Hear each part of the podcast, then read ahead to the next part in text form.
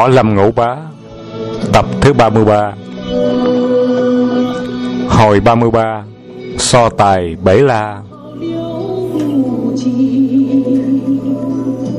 Hoàng Dược Sư dùng giọng mũi, hừ một tiếng và nói Tìm lời nhân đạo rỗm để che đậy giả tâm của mình. Dương chân nhân, Người định một mình đọc chiếm cửu âm chân kinh Để mong đọt được danh dự võ lâm đệ nhất Anh hùng. Có mà tội nguyện lắm. Ngươi bảo võ công của chân kinh độc, Nhưng đó chỉ là lời nói suông trên cửa miệng ngươi. Đâu bằng chứng xác đáng để ta tin được.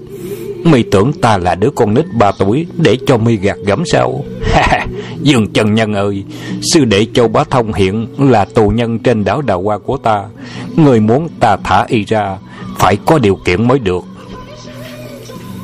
Trùng Dương không đợi Hoàng Dược Sư nói hết Liền ngắt lời.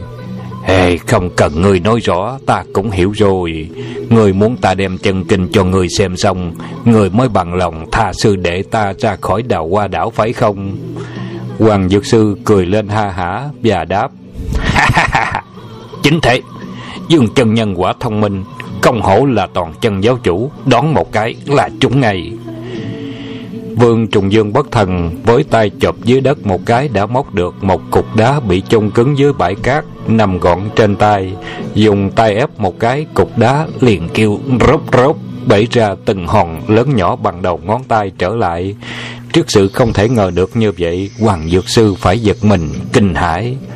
Loại đá đen này rất cứng rắn, lại bị chôn vùi giữa bãi cát kiên cố dị thường, dù có dùng sức mạnh của thủ pháp ưng trảo công cũng chưa chắc chỉ một cái chộp mà đã móc được cục đá lên mấy mươi cân kia khỏi mặt bãi cát được. Nhưng trùng dương chỉ với một cái chộp nhẹ, không chút phí sức, cục đá lớn như chiếc cối xay bột đã bị móc ra khỏi bãi cát một cách dễ dàng. Đủ thấy sức mạnh của năm ngón tay kia thật kinh khủng, khó mà tưởng tượng được. Hơn nữa trùng dương chỉ bóp nhẹ bằng tay một cái mà cục đá đều bể nát bể, như bột rơi lả tả trên mặt đất. Trùng Dương rủ bàn tay chỉ chừa lại độ vài mươi hòn đá lớn nhỏ đủ cỡ trên đầu ngón tay.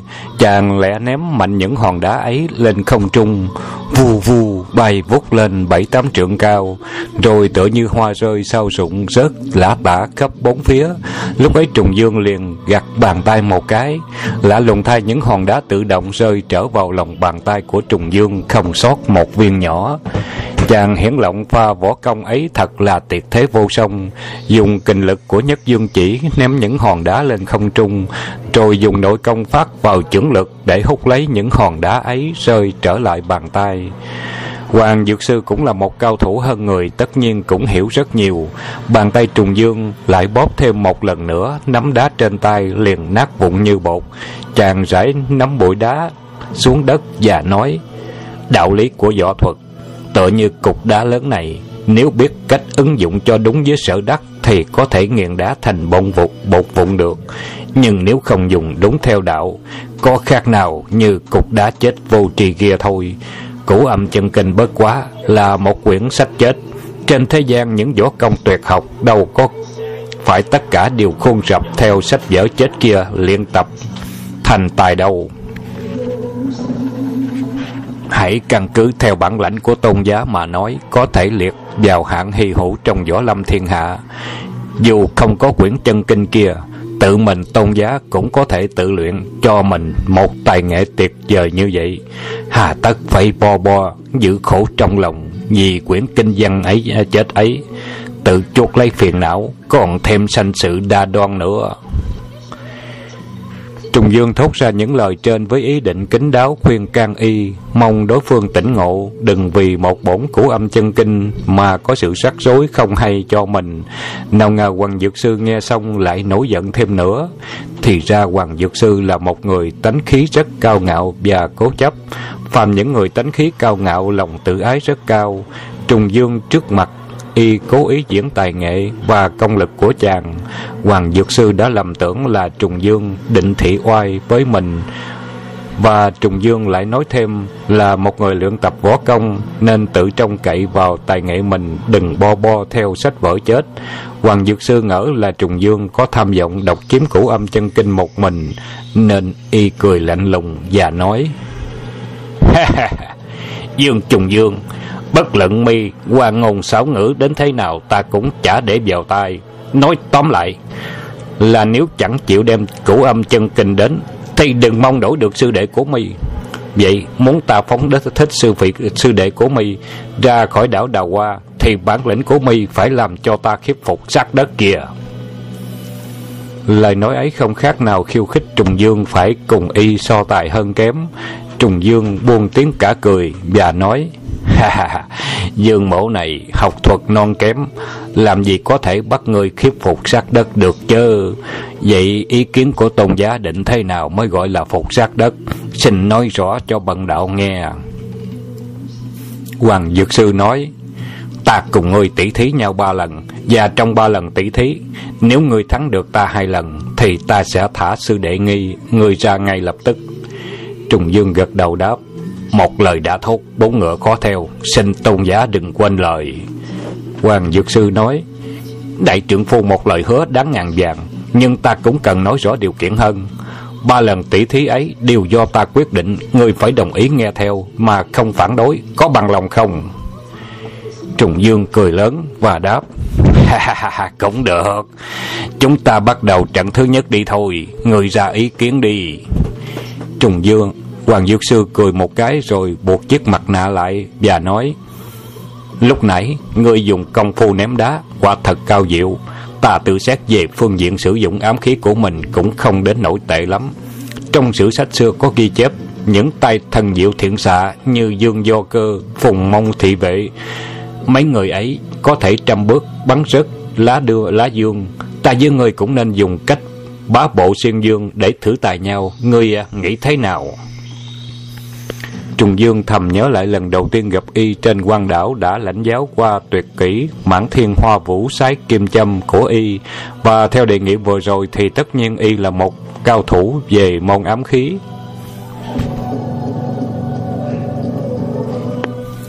Tuy chàng đối với môn võ công nào cũng nghiên cứu đến tận gốc rễ nhưng với ám khí thì không phải là môn sở trường của mình. Hoàng Dược Sư vừa mở miệng đã muốn tỉ thí ám khí với mình, thần thái chàng không khỏi lộ vẻ do dự ra ngoài. Hoàng Dược Sư là người rất khôn ngoan, nhìn sắc mặt trùng dương hơi khác đã đoán rõ tâm tư chàng ngay nên cười lạnh lùng và nói Tàn chân phái là một đạo chánh tông nên dương chân nhân cho môn ám khí là một tiểu kỹ để đuổi rùi, không đáng mặt học. Vì vậy đối với môn ám khí không được sở trường lắm, phải thế không? Lời nói ấy của hoàng dược sư vừa mai mỉa lại vừa dụng ý thách thức, bắt buộc trùng dương không thể từ chối được, nên chàng nhíu mày một cái rồi đáp. Ê, có gì mà sở trường với không sở trường? Bần đạo hôm nay đặt chân đến đào hoa đảo Phải trải thân để dựa lòng quân tử. Tông gia cứ việc nói hết chủ ý được rồi. Hoàng Dược Sư thấy đối phương đã bằng lòng thích ý Cười lên ha hả và nói Được lắm Dương chân nhân Ta xin nói rõ đây. Y giơ tay chỉ về phía xa xa Và nói tiếp Dương chân nhân Nhìn kỹ bên ấy có phải là một hàng cây Bạch Tiên Du không? Nhãn lực của Trùng Dương đương nhiên là người không thể bị kịp. Chàng nhìn theo ngón tay của Hoàng Dược Sư chỉ, quả nhiên nhìn thấy có một hàng cổ thụ Bạch Tiên Du lá nhỏ sức như đồng tiền. Hoàng Dược Sư lại nói tiếp, Chúng ta sẽ dùng ám khí, ném rơi những lá dâu kia.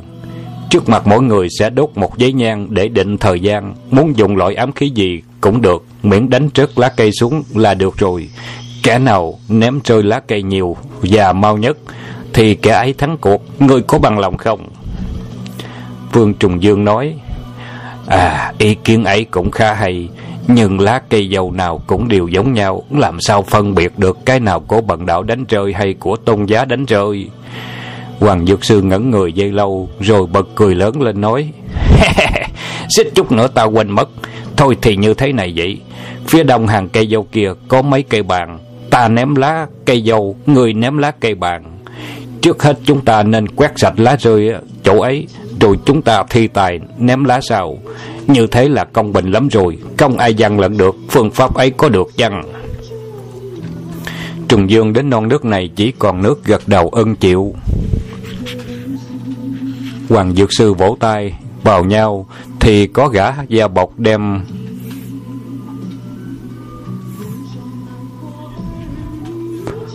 Xin lỗi, Hoàng Dược Sư vỗ hai tay cái, Thì có hai gã da bọc Cầm đem nhau đến. Hoàng Dược Sư kéo tay Trùng Dương Tiến tới chỗ hàng cây dâu Bên phía bên kia, lại có trồng hai cây bàn thật lớn. Hoàng Dược Sư sai bảo bọn da bọc quét dọn lá rụng dưới hàng cây ấy, sạch bóng không còn một lá, đoạn quay sang nói với trùng dương, chúng ta có thể ra tay được. Trùng dương gật đầu thay lời đáp, gã già bọc căm liền đốt nhang lên, hoàng dược sư ngồi xếp bằng dưới đất và nói, bắt đầu tay trái y liền vung ra một nắm kim vàng, bay vút lên đám lá um tùm trên ngọn cây dâu. Tức thì trên ngọn cây dâu ấy có tiếng kêu, lào xào như tiếng lá chạm vào nhau. Rồi có trên hai mươi chiếc lá còn xanh ngắt rơi lả tả xuống đất. Người bên ngoài xem lại tựa như một trò chơi trẻ nít, rất dễ dàng nhưng thật sự là một tuyệt kỹ khó khăn, ít ai luyện nổi. Ám khí của Hoàng Dược Sư là một loại kim vàng cực nhỏ, tất nhiên không có sức rung động mãnh liệt để cho lá cây tự rơi xuống được. Chỉ có cách duy nhất là phải ném chuẩn vào cuốn lá, khiến cho lá phải lìa cành mà rơi xuống. Thử nghĩ tài thiện xã bách bộ xuyên dương của người xưa phải đứng cách xa một trăm bước, rồi dùng cung tên bắn rơi một chiếc lá đã là khó khăn lắm rồi. Huống hồ là dùng một mũi kim nhỏ để ném rớt một cuốn lá tí teo kia. Hoàng Dược Sư chỉ vung một cái ném hơn hai mươi mũi phi kim mà mũi nào cũng trúng ngay giữa cuốn lá. Hơn nữa, loại lá kim tiền du nhỏ như một đồng tiền. Ném cho trúng đã là một cái khó, mà hoàng dược sư vẫn ném trúng được không lệch một mũi kim vàng. Đủ thấy thủ pháp và nhãn lực của hoàng dược sư đã đến độ hí họa thuần thanh trồi vậy. Trùng dương tự biết mình thủ pháp ám khí không bị nổi với Hoàng Dược Sư. Nếu cứ noi theo cách thức của Hoàng Dược Sư thì thế nào cũng lãnh phần thất bại chắc mẩm vậy. Nhưng Trùng Dương là một giáo chủ của phái toàn chân, đâu có thể chịu nhục một cách tầm thường. Chàng ngồi xếp bằng tròn trên mặt đất, vận dụng công khí theo bí pháp toàn chân, chân khí lưu tràn khắp cơ thể, chàng đã có kinh nghiệm về cách luyện nhất dương chỉ trong hang bách cầm lúc xưa, nên chàng liền cởi bỏ tất cả ý nghĩ trong đầu óc, quy tụ thần trí, tâm não vào một điểm tập trung cho tam hoa tụ định, ngũ tâm hướng vọng một chiều, đôi mắt nhấp nháy vài cái, sau đó mở mắt ra nhìn thẳng ra trước mặt, cảnh vật liền hiện ra hết sức rõ ràng. Hai cây bàn trước mặt, đường lớn hơn gấp ba bốn lần. Cho đến trong riêu bám trên vỏ cây cũng nhìn thấy thật rõ. Đó là công phu vận khí rất thần diệu để luyện nhãn lực như phép tập thôi miên thuật hiện nay vậy. Trong con nhà võ có câu tục ngữ, dụng trí bất phân nảy nghi ư thần. Tích xưa có một câu chuyện chàng kỹ xương học bắn có thể chứng minh được sự việc trên. Đời Xuân Thu, có một tay thiện xạ tên Kỷ Sương vì muốn cho tài bắn tinh diệu, cố lặn lội cho tìm được một vị xạ thủ văn danh đương thời là phi vệ xin làm đệ tử để học cho rành nghề bắn cung. Phi vệ liền bảo kỹ Sương về nhà trải chiếu nằm ngửa dưới khung dệt mở mắt ra thật lớn cố nhìn theo con thoi chạy qua chạy lại trên không cưỡi mà không được nháy mắt. Đêm ngày cố luyện cần lâu ngày dài tháng sẽ thấy có hiệu quả. kỹ Sương nghe theo lời phi vệ chỉ dạy, lập tức về nhà trải chiếu nằm lì dưới khung cưỡi, cơm nước vợ con phải bưng đến cho chàng. Trong nhà cha mẹ vợ con đều tưởng chàng điên, nhưng kỹ Sương vẫn mặt cứ đêm ngày trân tráo nhìn chiếc thoi qua lại trên khung dệt. Suốt ba năm trời như thế, đôi mắt chàng trở nên sáng sủa dị thường. Nhận thấy con dơi bò trên tường thân dơi nhỏ không đầy nắm tay kỹ xương liền lấy cung tên ra nhắm vào con dơi bắn một phát. Mũi tên xuyên qua tim con dơi không sai lệch một ly. Kỹ xương hết sức cao hứng bèn đem chuyện thưa lại với phi vệ. Phi vệ vỗ tay cười ha hả rồi nói mi khỏi cần học đó. Hỏi tài ba làm gì? Xạ thuật của mi đã thành công rồi đó. Sao kỹ xương trở nên một xạ thủ kỳ tài, Bắn chết được Phùng Mông Cũng là một tay thiện xạ kỳ tài Tương đương với phi vệ. Chuyện này cho thấy nhãn lực của con người Rất liên quan mật thiết với chân khí và nội lực trong cơ thể. Và là có một sự thật chứng minh một cách khoa học chứ không phải là một chuyện tưởng tượng quan đường. Vương Trùng Dương vận dụng nội công để tăng tiến thêm sức lực nhìn của mình xong, chàng liền giơ tay quơ trên mặt đất một cái hốt lên một nhúm cát, dùng hột cát thay thế ấm khí để bắn rơi lá cây. Chàng cũng y theo phương cách Hoàng Dược Sư, mỗi một hột cát đều bắn trúng vào cuốn lá, khiến lá bàn trên cây từng loạt từng loạt rơi rào rào trên mặt đất. Hoàng Dược Sư thấy cách thức chàng bắn rơi lá bàn như thế trong lòng hết sức kinh hãi, vì công phu ném kim vàng để bắn rụng lá cây của chính y đã phải luyện cả mấy năm trời trên đào hoa đảo và cũng là một môn tuyệt kỹ đắc ý nhất của mình. Hoàng dược sư cứ ngỡ rằng dù trùng dương tài nghệ cao cường thế nào cũng không làm sao bị được môn công phu độc đáo vô song của y. Nào ngờ trùng dương chân nhân xuất kỳ bất ý, lại có thể chuyển bại thành thắng dùng nội công để mở rộng nhãn quan, áp dụng công phu nhất dương chỉ để búng cát thay thế ấm khí. Trong lúc của túi hoàng dược sư có kim vàng nhiều lắm độ bốn năm trăm cây là cùng còn trùng dương trái lại kề sẵn bên vàng các hộp có hàng hà xa số dùng mãi chẳng bao giờ hết được cứ mỗi bốn cát bắn ra là một nắm lá rơi rụng như mưa xuống đất kim vàng của Hoàng Dược Sư có hạn số nhất định mà cát trên đất thì rất bất tận. Nếu kéo dài thời gian đấu với nhau thế nào, y cũng lãnh sự thất bại không chạy vào đâu được. Hoàng Dược Sư cứ thỉnh thoảng đưa mắt nhìn lên sang đối phương, thấy lá của hai cây bàn kia tiếp tục rụng ào ào như mưa rơi xuống đất. Y sút ruột đến mồ hôi đầm đìa khắp đầu cổ. Trùng Dương nhìn thấy thần thái bồn chồn thấp thỏm của Hoàng Dược Sư, chàng bất giác cười thầm trong bụng, nhưng ngoài mặt giờ như chẳng để ý đến. Hoàng Dược Sư và đang lắng tụ tất cả tinh thần bốn tầng nắm cát trên ngọn cây bàn. Hoàng Dược Sư bỗng sực nghĩ ra một quỷ kế, nơi chỗ y ngồi cách xa Trùng Dương không tới một trượng, y bèn giơ tay phát một luồng chưởng lực khiến tất cả những hộp cát mà Trùng Dương đã dùng nhất dương chỉ bắn ra đều bị thổi bay tuột ra ngoài miếng đất trống ở phía bên trái hay gốc cây bàn.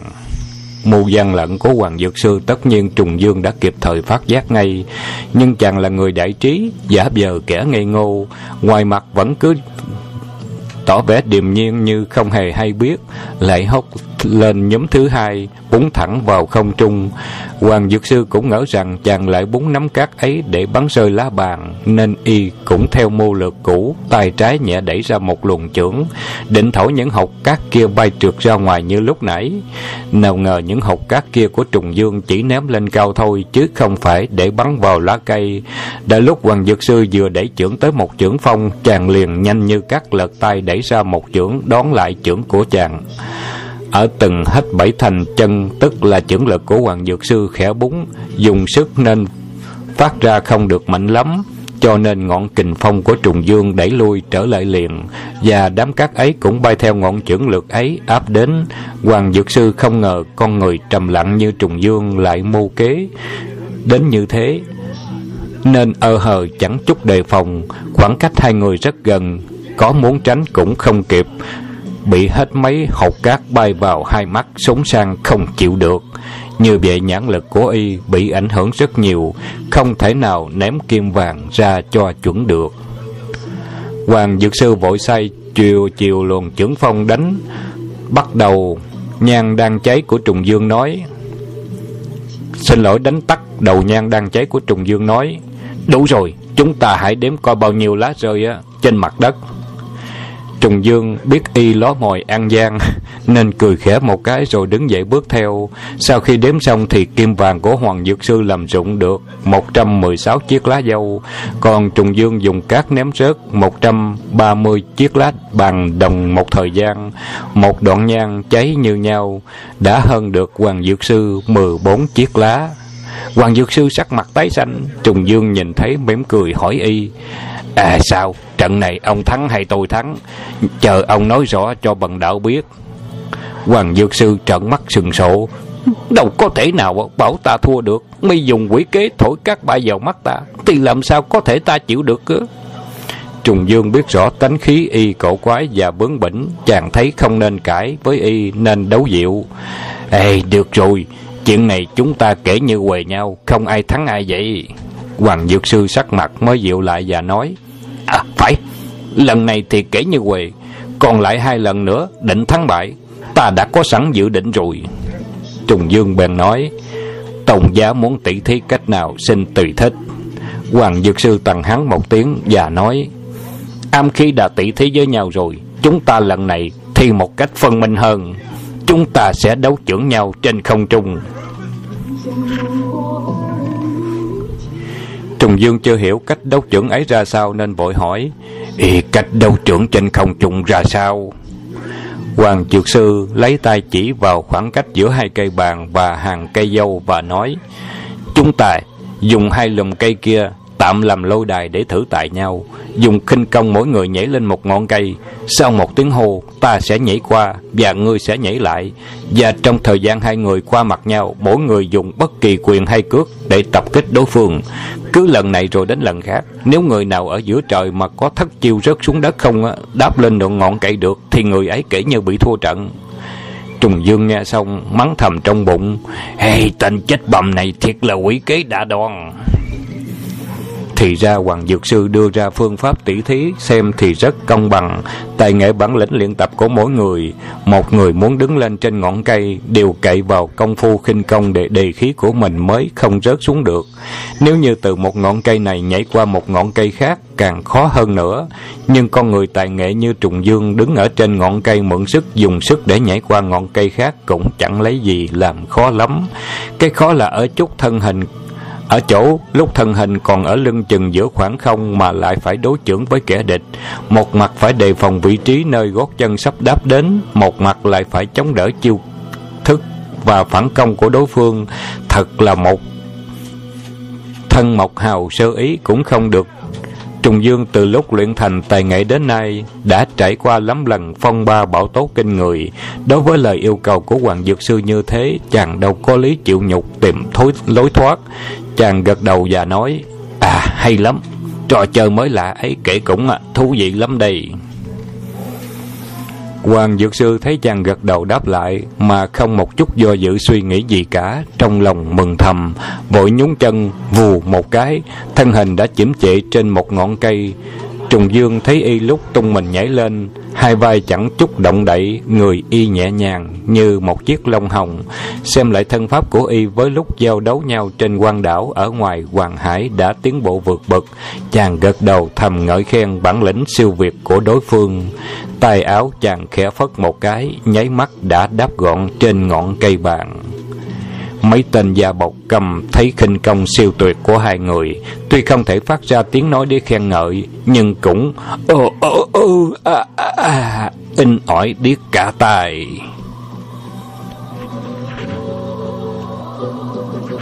Hồi thứ 34, tỷ võ trên không Hoàng Dược Sư thấy Trùng Dương đã theo mình đáp lên ngọn cây, y liền hú lên một tiếng lạnh lót. Thân hình y tự như một con chim hạt bay lượn giữa từng không nhảy vút trở qua.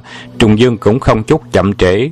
Người chàng tựa chim nhạn xuyên mây, phi mình nhảy vút trở lại cũng trong thời gian ấy mọi người nhìn thấy hai đối thủ dường như sắp tông vào nhau giữa khoảng công vậy hoàng dược sư nhanh tay giành trước công thế, tả chưởng xòe ra hữu chưởng đấm ra một quyền hai ngón tay trái như lướt chiếc kéo tấn công vào hai mắt trùng dương y ra tay ở giữa khoảng không như vậy, thì trùng dương chỉ có hai cách để tránh khỏi mà thôi. Cách thứ nhất là nghiêng đầu qua một bên để tránh.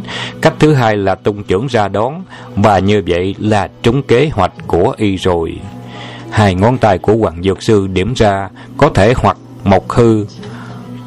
Một thật, bất luận cho trùng dương nghiêng đầu tránh né, nào vung chưởng đón đỡ ra sao, y chỉ cần mượn sức của đối phương một chút là có thể xoay người sử dụng cước pháp tạo diệp đá vào hạ bộ trùng dương và như vậy thế nào đối phương cũng bị thua ngay Trùng Dương là một nhân vật lão luyện, làm gì nhìn chẳng thấy dụng ý của đối phương nên thầm trong bụng. Ê, thấy đánh nửa hư nửa thực của mi mà mi cho rằng thượng sách kia chỉ có thể gạt gẫm những kẻ võ công tầm thường, chứ làm sao mà hả được ta.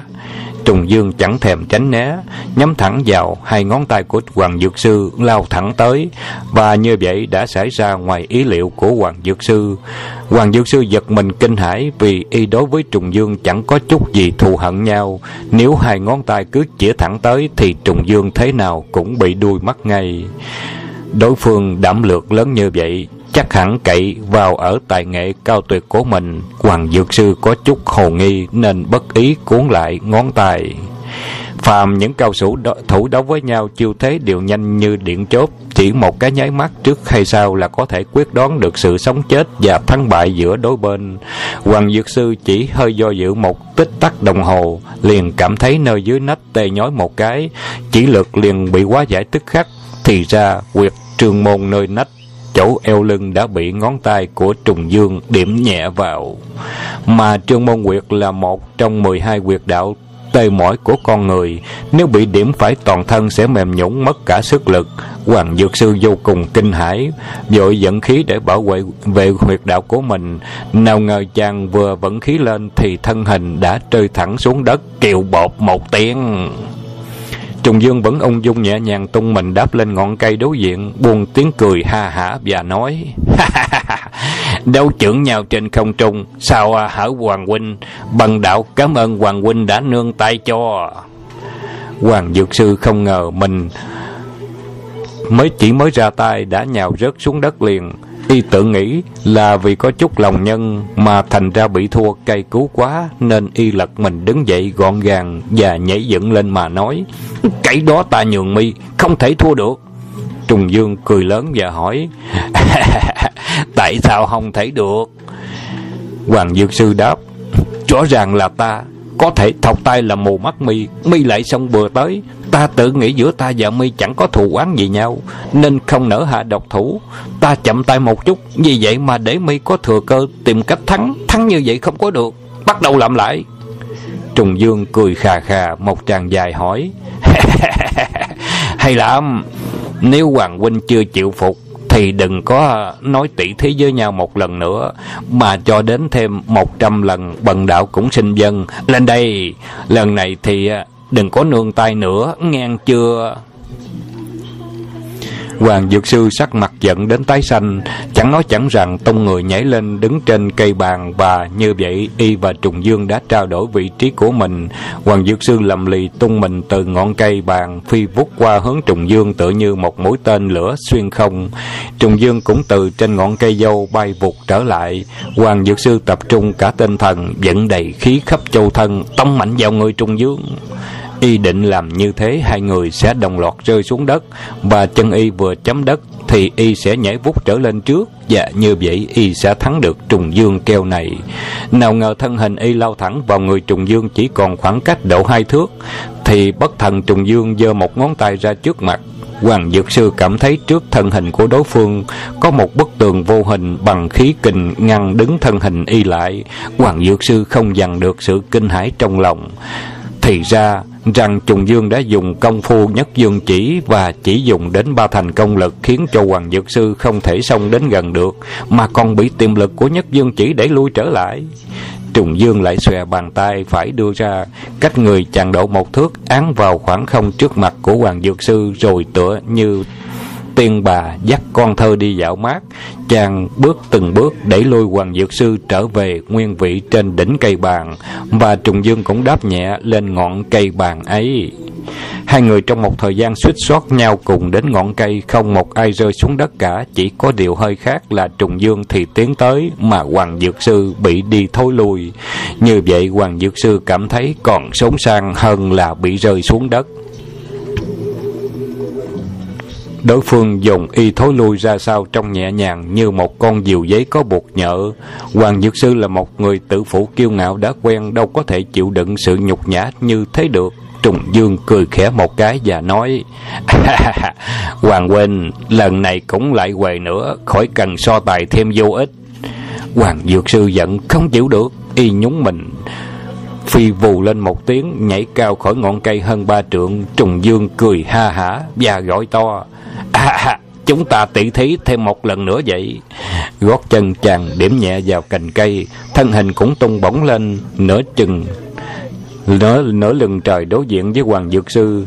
Hoàng Dược Sư thấy đối phương vừa tung mình nhảy theo, y liền phất nhẹ cánh tay áo, tức thì một chùm kim vàng lấp loáng đầy trời như mưa rơi rít bên tai vèo vèo trong không khí, bay vút vào mặt Trùng Dương. Trùng Dương không chút bối rối, vùng tay áo phát ra một luồng cương khí tựa như một ngọn gió, đủ đánh rơi tất cả những mũi kim vàng của đối phương, đồng thời phất nhẹ tay áo, bên phải đánh vào mặt đối phương. Hoàng Dược Sư lanh như cắt giơ tay chọc một cái, định dùng thủ pháp cầm nã để xé rách tay áo của Trùng Dương. Nào ngờ tay áo của Trùng Dương linh hoạt như một con con rắn biển, lẹ như chớp đã tròn trở lại, cuốn trọn cồm tay của Hoàng Dược Sư vào giữa rồi tiếp theo. Chàng hất mạnh một cái sức mạnh cái hất ấy làm rất kinh khủng làm hoàng dược sư không tài nào gượng được liền bị đẩy bị đẩy bật trở ra trên hai trượng trong lúc cấp bách, hoàng dược sư chẳng còn kịp thì giờ để dùng thuật đề khí khinh công, tìm một ngọn cây đáp xuống. Hai chân chới với trên không, và bột một tiếng thật lớn, y đã rơi phịch xuống đất, té một cái như dừa khô non rụng. Trùng Dương vẫn ung dung đáp trở xuống ngọn cây bàn nhẹ nhàng không chút sao động cành lá. Nơi Hoàng Dược Sư rớt xuống lại vừa vặn, nơi mấy tên gia bọc câm đang đứng xem. Trong đó có một tên thấy chủ nhân của mình bị té một cái đích đáng như vậy, liền buộc miệng cười khẽ một tiếng. Nào ngờ Hoàng Dược Sư vừa chạm xuống đất đã lập tức nhảy dậy gọn gàng, thấy rõ tên gia bọc câm đang mỉm miệng cười. Y chẳng phân biệt phải trái liền quát to một tiếng, vung tay đấm ra một chưởng, văng gã da bọc căm ấy hơn ba trượng. Tim phổi đều bị dập nát trất phịch trên bãi biển gần đó. Tay chân chỉ duỗi được mấy cái là tắt thở chết liền. Trùng dương thấy hoàng dược sư vì thua mình nên bực tức giết thuộc hạ của y để hả giận. Chàng hết sức bất nhẫn, vội phi thân nhảy xuống đất, cúi đầu chắp tay nói, dù lượng thọ phật thăng bại tài nghệ nhau là chuyện thường sự. Hà tất phải bực mình như vậy, lại còn giết hại mạng người nữa tôn giá làm như thế, bần đạo không dám lãnh giáo nữa đâu. Hoàng dược sư giọng hậm hực đáp, chuyện này là chuyện riêng của ta, không ăn thua gì tới mi. Đừng có lên mặt từ bi, giả nhân giả nghĩa. Nói thật cho ngươi rõ là những tên câm này đều là những tên đại gian đại ác trong thiên hạ. Ta đưa đến đảo đào hoa này, làm cho chúng câm đi, thích giết là ta giết.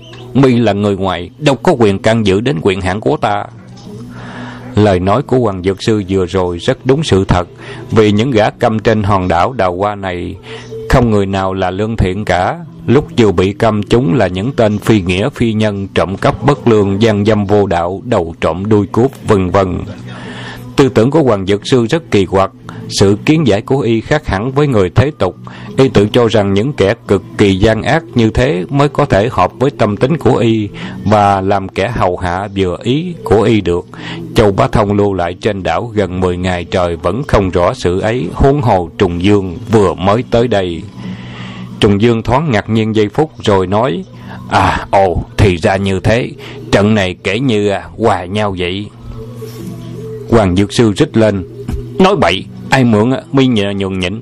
Trận này ta té hai lần, Dù chẳng thua thì kể như đã bại. Còn lại một trận chót chúng ta tiếp tục đi thôi. Trùng Dương nói, Thôi, khỏi cần tiếp tục nữa. Tỷ thí thêm một trận chót cũng chẳng lợi ích gì. Ta hết muốn rồi. Hoàng Dược Sư ngạc nhiên hỏi, Tại sao thế? Mi nói như vậy nghĩa là sao? Trùng Dương đáp Lần thứ nhất cùng môn huynh thử tài ám khí thì quề nhau, chẳng ai hơn ai thua. Lần thứ hai bần đạo may mắn được tôn huynh cho thắng một trận, như vậy kể như bần đạo được một thắng một quà Nếu lần thứ ba so tài mà tôn huynh thắng được bần đạo, lại cũng té ra một thắng một quà thì biết ai cao ai thấp để mà quyết đoán kẻ thắng người bại được. Hoàng Dược Sư đáp, nếu có như vậy, ta cũng bằng lòng thả sư đệ của nhà ngươi ra lập tức Y vừa thốt xong câu ấy trong lòng thấy hối tiếc ngay, hối tiếc cho sự lỡ lời của mình. Như vậy chẳng hóa ra Trùng Dương dù thắng hai bại cũng cứu được Châu Bá Thông. Thì y còn đâu còn hy vọng để bắt buộc Trùng Dương phải đưa ra cửu âm chân kinh. Nhưng suy nghĩ giây phút thì tìm được một diệu kế, bèn tiếp lời. Nè Dương Trùng uh, Dương Chân Nhân, trước khi chúng ta so tài nhau trận thứ ba này, ta sực nhớ đến đây Lần đầu tiên chúng ta gặp nhau trên quan đảo giữa biển Hà Hoàng Hải mấy năm về trước. Trùng Dương đáp, Ừ, phải, lúc ấy tôn giá còn bày kỳ môn bắt trận để đón tiếp người khách không quen này. Hoàng Dược Sư cười, Ha, lúc ta mới bắt đầu học kỳ môn bắt trận thôi, nên thạch trận ấy còn nhiều sơ hở, bị ngươi giải phá một cách dễ dàng. Mấy năm nay, ta lập căn cứ trên đào hoa đảo, đã nghiền ngẫm kỹ sự sanh khắc của ngũ hành biến hóa về môn học bát trận môn. Tuy không được hoàn hảo cho lắm, nhưng cũng là một uh, sở đắc. Ta đã phí bao nhiêu tâm cơ bố trí trên địa thế của hòn đảo đào hoa này, sắp đặt từ ngọn cây ngọn cỏ từng hòn đá gốc hoa đều án theo vị trí của kỳ môn theo hình thể xanh khắc của ngũ hành mời dương chân nhân nhảy lên đỉnh ngọn cây cao ngắm thử một chút xem có chỗ nào cần chỉ giáo thêm chăng